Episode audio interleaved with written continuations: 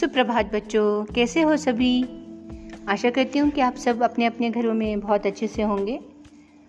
आज मैं आप लोगों के लिए एक, नई कहानी लेकर प्रस्तुत हुई हूँ, जिसका नाम है विक्रमादित्य की उपाधि। तो कहानी इस प्रकार है। रात्रि का समय था, चारों ओर अंधकार फैला हुआ था। उस अंधकार में नर्मदा नदी के किनारे रण के मैदान से ऐसी करुण ध्वनि उठ रही थी कि उसे सुनकर सूने आकाश की छाती तक दहल जा रही थी। युद्ध के मैदान में चारों ओर लाशें ही लाशें पड़ी थी।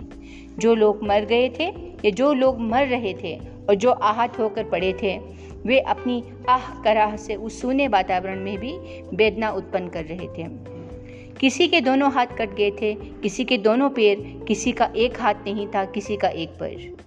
किसी के सिर में चोट लगी थी, किसी के पेट में आहतों की चीख पुकार से सारा वातावरण ध्वनित हो रहा था।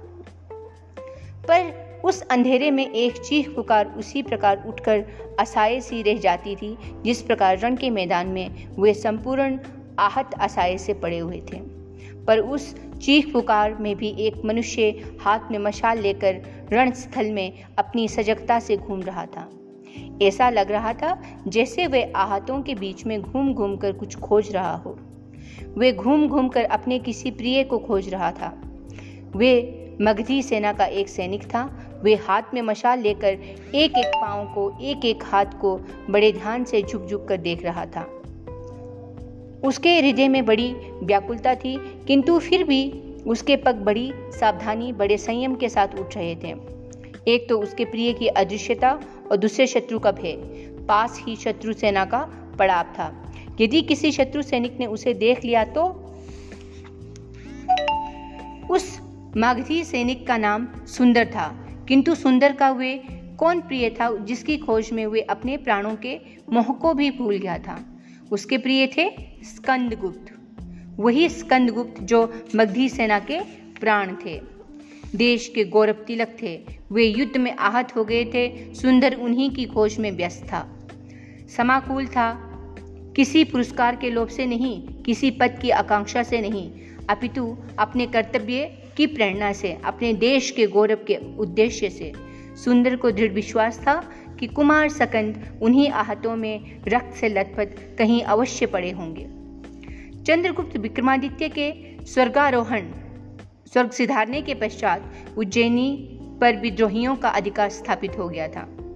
पुष्य मित्रों ने संपूर्ण मालवा को अपने पैरों के नीचे दबाकर चारों ओर विद्रोह की अग्नि जला रखी थी। कुमार गुप्त ने आजीवन उस विद्रोह अग्नि को दबाने के लिए अथक प्रयत्न किए, किंतु वे दबा नहीं सके। आखिर कुमार सकन ने उस विध्वग्नि को दबाने का बीड़ा उठाया। वे एक विशाल सेना के साथ मालवा की ओर चल पड़े। कुमार स्कंद स्कंद के समान ही महान, तेजस्वी और शूरवीर थे। यद्यपि अभी वे कुमार ही थे, पर अपनी कुमार अवस्था में ही वे उस प्रचंड सूर्य की भांति दीप्तिमान थे, जिसके उदय होने पर संपूर्ण लोक में कहीं तम का चिन्ह नहीं था। तम मतलब अंधकार का चिन्ह नहीं था। कुमार सकंद अपनी सेना लेकर प्रलंकार की तरह टूट पड़े पुष्यमित्रों की सेना पर। नर्मदा नदी के तट पर दोनों सेनाओं में भयंकर युद्ध हुआ। कुमार सकंद प्रलय के समान ही पुष्यमित्रों की सेना का संहार करने लगे। किंतु एक दिन जब वे एकाकी शत्रु की सेना में घुसकर युद्ध कर रहे थे, शत्रु के सैनिकों ने उन्हें चारों ओर से घेर लिया। निश्चय ही शत्रु सैनिक एक साथ ही सकंद पर वार करके उसे उसी प्रकार मार डालते, जिस प्रकार कौरव महारथियों ने अभिमन्यु को चक्रव्यूह में फंसा कर मार डाला था। पर उसी समय मगधी सैनिक सकंद की सहायता के लिए उनके पास आ पहुँचे थे। शत्रु सैनिकों की इच्छा तो पूर्ण ना हो सकी, पर यह बात सत्य है कि सकंद आहत हो गए थे। सकंद को आहत होते देखकर उनके स्वाभी भक्त अश्व की रगों में बिजली सी दौड़ गई। वे मेघ की तरह हिन हिनाया और फिर शत्रुओं को रोनता हुआ बिजली की भांति टूट पड़ा। शत्रु सैनिक पकड़ो पकड़ो शोर मचाने लगे, पर कोई सकंद को पकड़ ना सका। घोड़ा उन्हें लेकर जंगल में घुस गया। शत्रु सैनिक सकंद गुप्त की खोज करते ही रह गए, पर रात्रि को उस अंधेरे में सुंदर ने कुमार सकंद को खोज ही निकाला। सुंदर के प्रयत्नों से ही सकंद गुप्त को नया जीवन प्राप्त हुआ। सुंदर मगधी सेना में एक साधारण नायक के पद पर प्रतिष्ठित था, पर उसने अपने त्याग से, अपनी कर्तव्यशीलता से सकंद गुप्त के हृदय पर अपना स्थान बना लिया था। कुमार सकंदगुप्त नायक सुंदर को कृतज्ञता से बंद गए सदा सदा के लिए बंद गए। कई वर्षों के पश्चात कुमार सकंद मगध के सिंहासन पर बैठे। वे भारत के प्रतापी सम्राट के रूप में चारों ओर सम्मानित किए जाने लगे। अब भी सुंदर का उपकार उन्हें स्मरण था। उन्होंने सुंदर को सेनापति के पद पर प्रतिष्ठित किया। सुंदर नायक अब सेनापति हो गया था, किंतु वे अब भी अपने को देश का एक सेवक ही समझता था। सकंद गुप्त के शासन के कई वर्ष बीत चुके थे। एक दिन मंत्री रामचंद्र ने सम्राट की सेवा में उपस्थित होकर निवेदन किया। राज राजेश्वर बर्बर हूणों ने संपूर्ण मध्य एशिया में उत्पाद मचा रखा है। उन जंगली हूणों के कारण चारों ओर से त्राहिमाम की पुकार उठ रही है। घोड़ों की पीठ ही उनका घर है। वे घोड़ों का मांस खाते और उन्हीं के चमड़े से अपने हुए तंबों में निवास करते हैं। वे जिस बस्ती या नगर में घुसते हैं, उसमें आग लगा देते हैं। हज़ारों मनुष्यों को एक पंक्ति में खड़ा करके निर्दयता से बद कर देते हैं। वे संपूर्ण मध्य एशिया में प्रलय अग्नि जलाते हुए, गांधार होते हुए पंचनद प्रवेश में प्रवेश कर चुके हैं। उन्होंने कश्मीर से लेकर मालवा तक की संपूर्ण धरती को आतंकित कर रखा है। यदि हूणों के इस प्रबल प्रभाव को रोका न गया तो डर है सारे भारत की धरती ही उसमें ना समा जाए। रामचंद्र ने अपनी बात करके सम्राट की ओर देखा। सम्राट के पास ही सेनापति सुंदर खड़े थे। सेनापति का हाथ तलवार की मूठ पर जा पड़ा, पर सम्राट मौन थे। रामचंद्र कुछ क्षणों तक मौन रहकर पुनः बोल उठा। सम्राट देश के छोटे छोटे अन्य राजाओं में साहस और शक्ति नहीं के गुणों के प्रबल प्रभाव को रोक सके। वे देख रहे हैं, पाटलिपुत्र की ओर, मगध की ओर। इस समय सारे देश में मगध ही एक ऐसा राज्य है, जो हूणों को परास्त कर सकता है। उनके उठे हुए मस्तक को झुका सकता है। रामचंद्र ने अपनी बात समाप्त करके पुनः सम्राट की ओर देखा, पर सम्राट पहले की ही भांति मौन थे। रामचंद्र पुनः बोल उठे, श्रीमान, खबर मिली है कि उज्जैनी के प्राचीर को तोड़ने के लिए हुणों ने आघात करना प्रारंभ कर दिया है। तो डर है कि हुण उज्जैनी को पदांक आक्रांत न कर दें।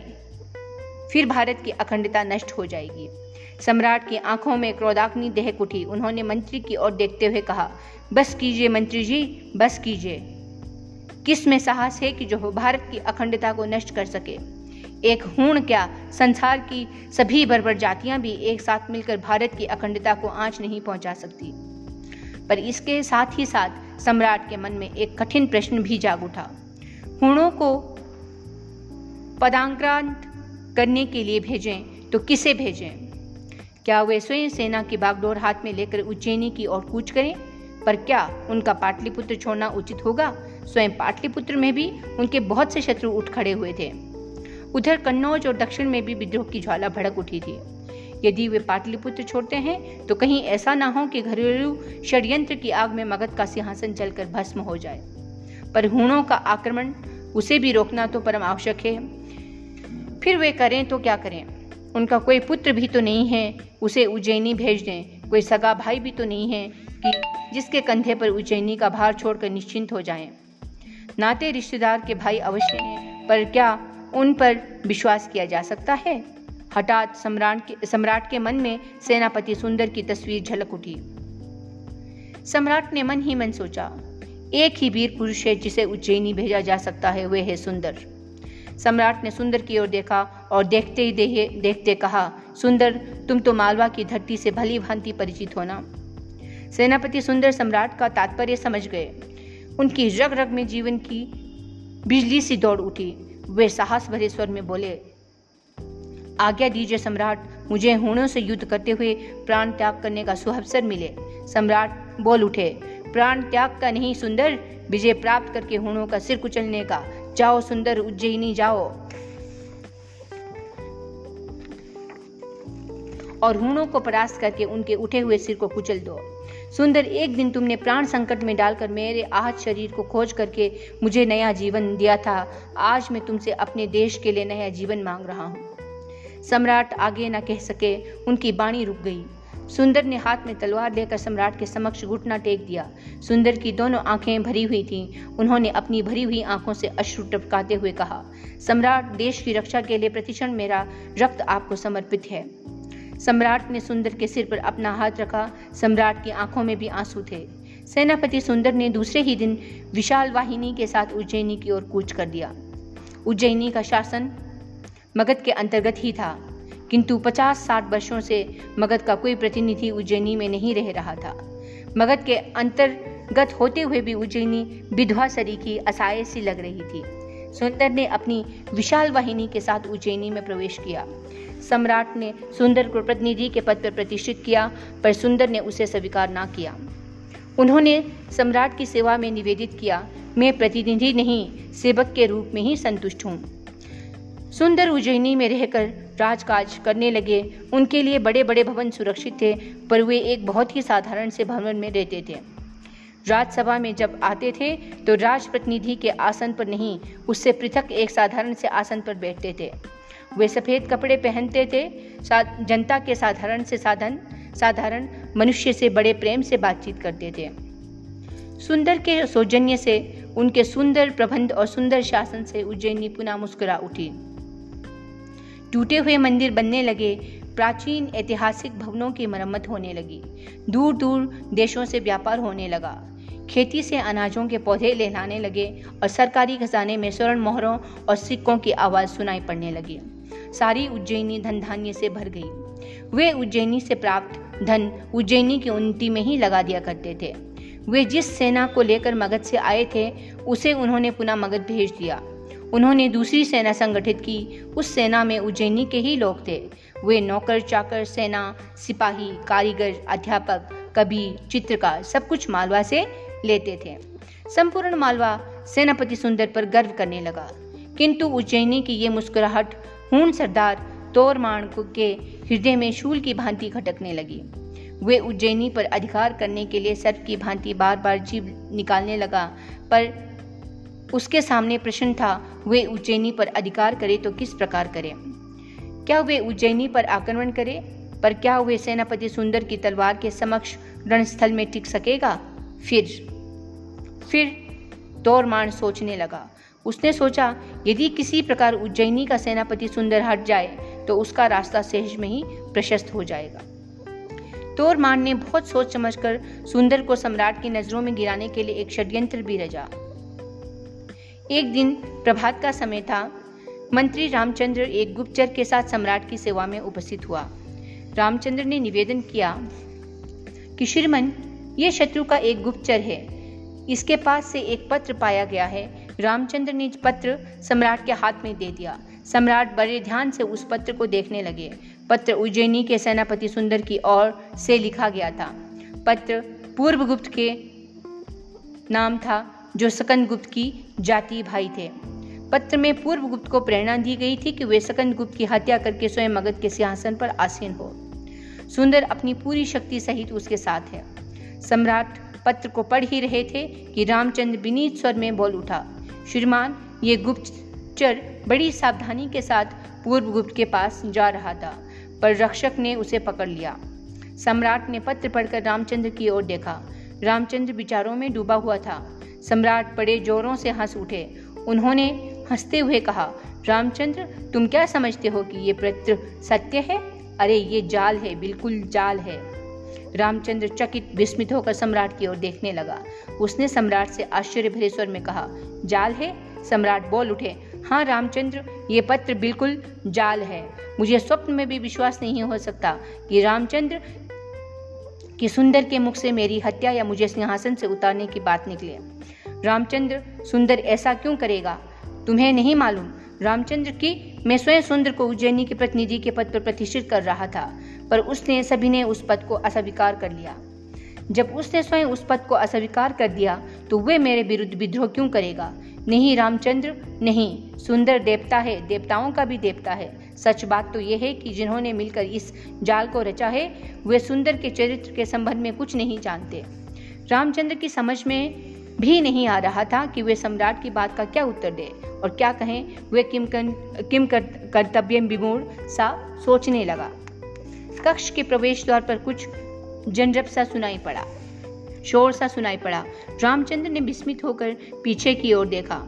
सम्राट के कक्ष में उज्जैनी के एक दूत का प्रवेश कर रहा था।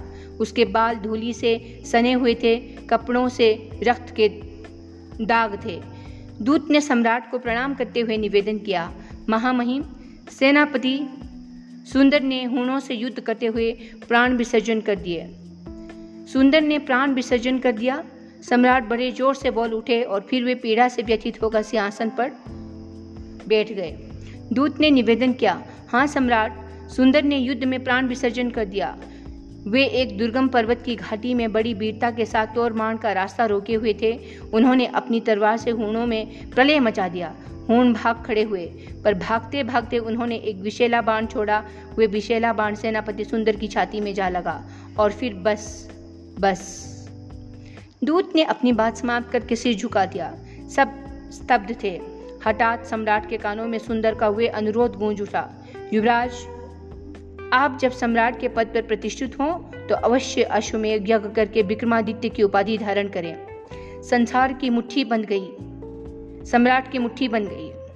सम्राट दूसरे ही दिन विशाल वाहिनी लेकर निकल पड़े। उन्होंने हूणों को परास्त करके उन्हें धूली में मिला दिया। चारों ओर भारत की विजय पताका फहराई। उसी विजय के उपलक्ष्य में उन्होंने यज्ञ किया। अश्वमेघ यज्ञ करके उन्होंने विक्रमादित्य की उपाधि धारण की। ये थी बच्चों, विक्रमादित्य की उपाधि किस तरीके से उन्होंने हासिल की थी? स्कंदगुप्त ने और किस तरीके से उनके सेनापति सुंदर ने हूणों से लड़ाई लड़ते हुए अपने प्राणों की आहुति दे दी। आशा करती हूँ कि आप लोगों को ये कहानी बहुत अच्छी लगेगी। और इसी के साथ धन्यवाद।